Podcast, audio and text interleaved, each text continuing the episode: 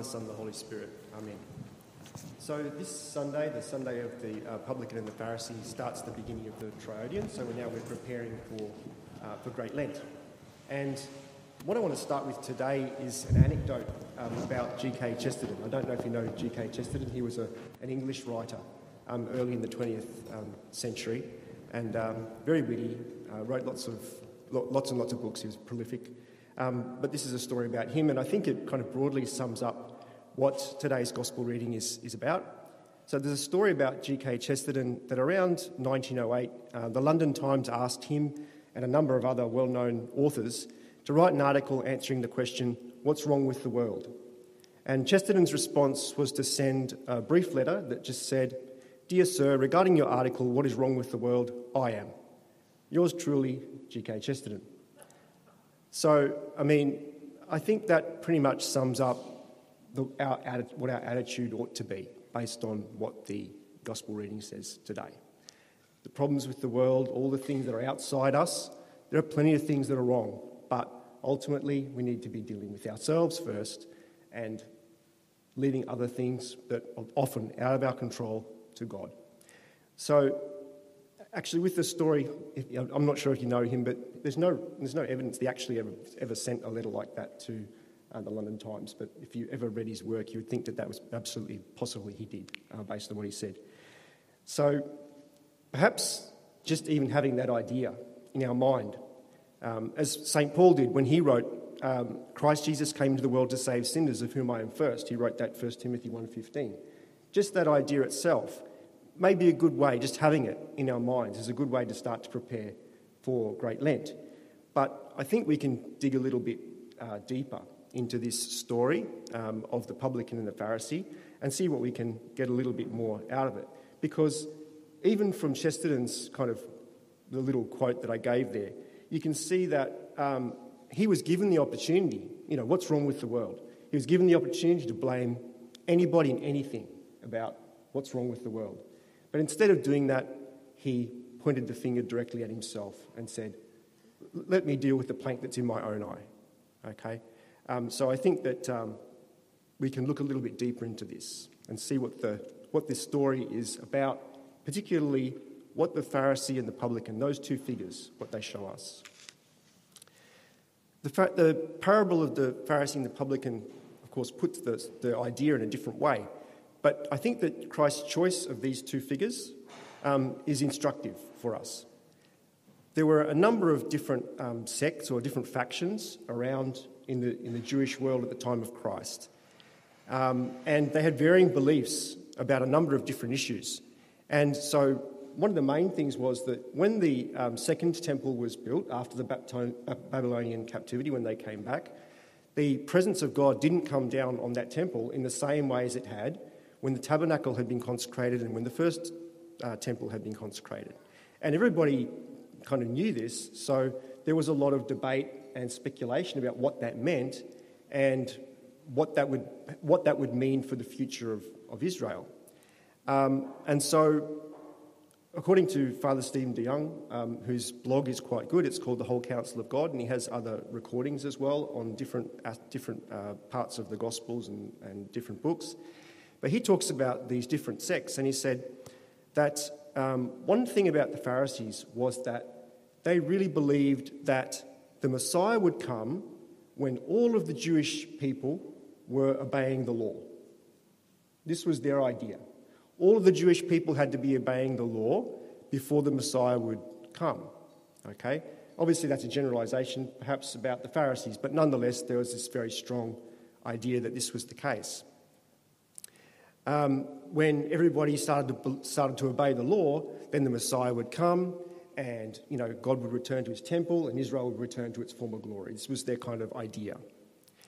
So clearly then, if you have that kind of idea about how people should be behaving, then anybody who is not keeping the law becomes like an enemy. They're preventing the Messiah from coming back. They're preventing the restoration of, of Israel's kind of, you know, former glory. Um, and they have to be kind of dealt with in some way. So you can see this very often in the way the Pharisees are treated in the Gospels. Um, for one thing, um, when John is baptizing in the Jordan. We, we learn that the Pharisees don't accept the baptism of John because they already believe that they're righteous, they're fulfilling the law, they're doing what's required for the Messiah to come back, right? They don't need repentance. This is one thing that you see from them. Um, another thing we see from them is all the, the little things they walk around talking about, you know, don't pick heads of grain on the Sabbath, don't do this, don't do that. They're nitpicking all the time because they, because in their minds, even these little infractions are important because it's it's opposed to the to the, the purpose that they, they want, the return of the Messiah and the restoration of Israel. Um, they even made kind of barriers or buffers around different laws to make them more difficult to break. You know that they made, uh, you know, how far can you walk on the Sabbath before it comes work, becomes work, all these kind of ideas. So, um, you know, it's a very strong tendency for them to be very, very nitpicky about lots and lots of different things. And we see even Saint Paul himself. Remember, Saint Paul was a Pharisee, and um, he was watching with approval when Saint Stephen was stoned. So, um, you know, Saint Stephen, even Christ himself, were seen as enemies because they were they, they were perceived by the Pharisees to have blasphemed and so on. They're kind of enemies. They're preventing this restoration of Israel. Um, so we often see that they're treating other people in this way. They're kind of treating them as enemies, as people who need to be dealt with severely in order for Israel to be uh, restored. So it's not surprising when we hear the Pharisee say, as he prays, God, I give thanks that I am not like these other people, swindlers, unrighteous people, adulterers, or even like this tax collector. I fast twice a week. I give a tenth of all that I get. We see that attitude there very, very strongly. Other people are the problem. Everyone else is doing the wrong thing. I'm good. I'm doing what's needed. We have to deal with all these other people. They're the problem. So pride, and we see it explained here, exemplified, as Christ is doing this in this fa- in this parable. Pride can look very pious. He's doing all the right things according to the law, according to what he's reading the law anyway. The Pharisees were certainly proud of their fulfillment of the letter of the law, but what was the fruit of that piety? The hatred of those that they considered to be sinners, and very often the justification of violence against them.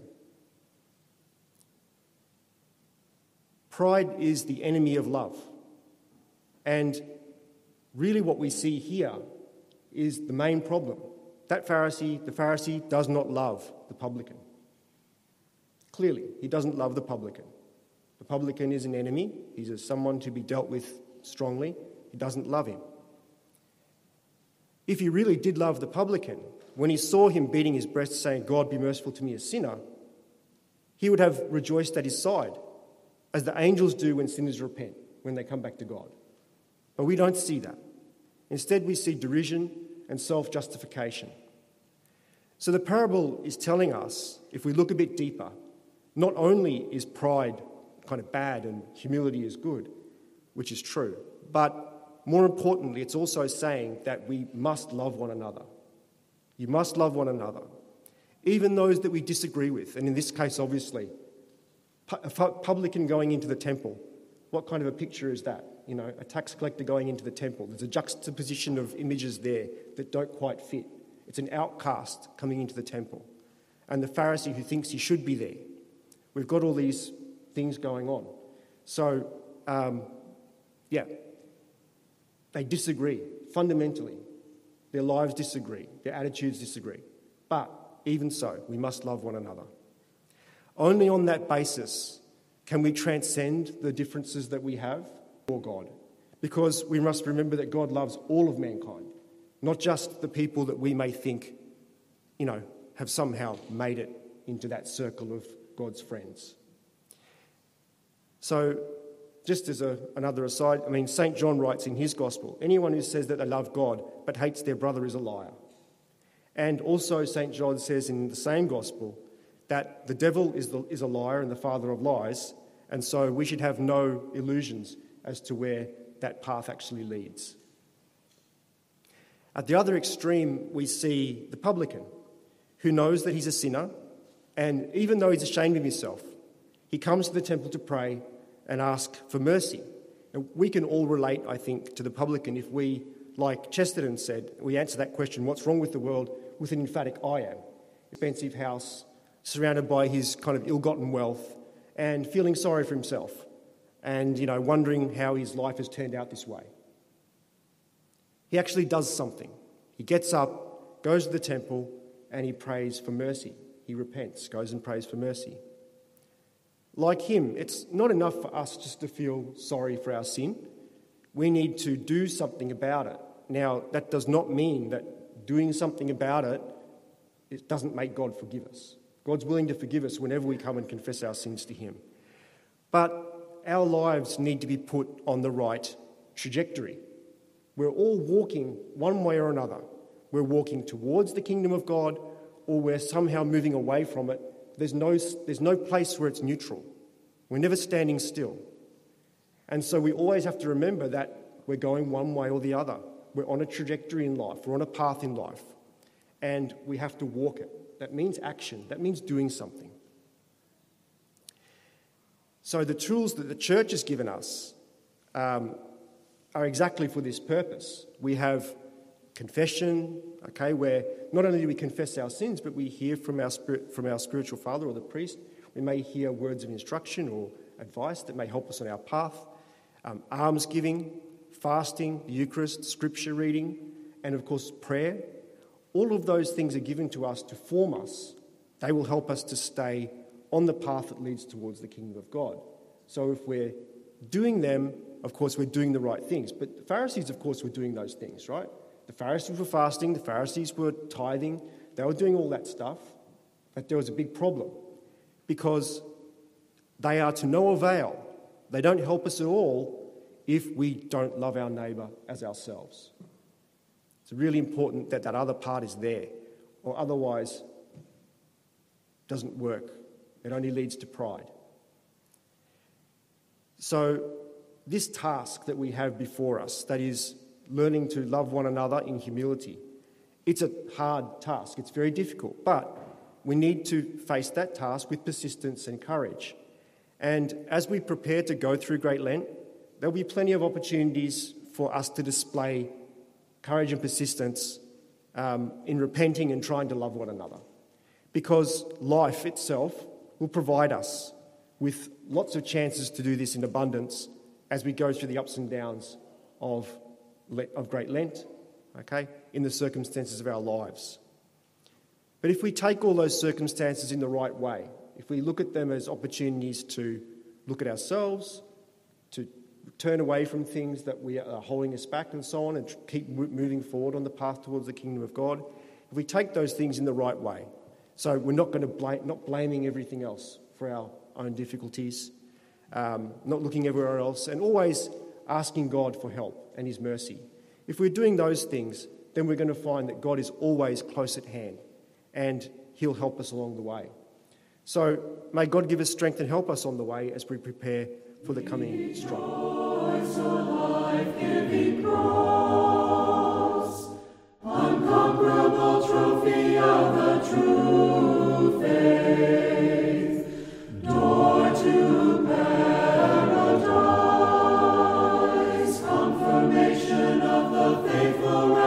Set above the church.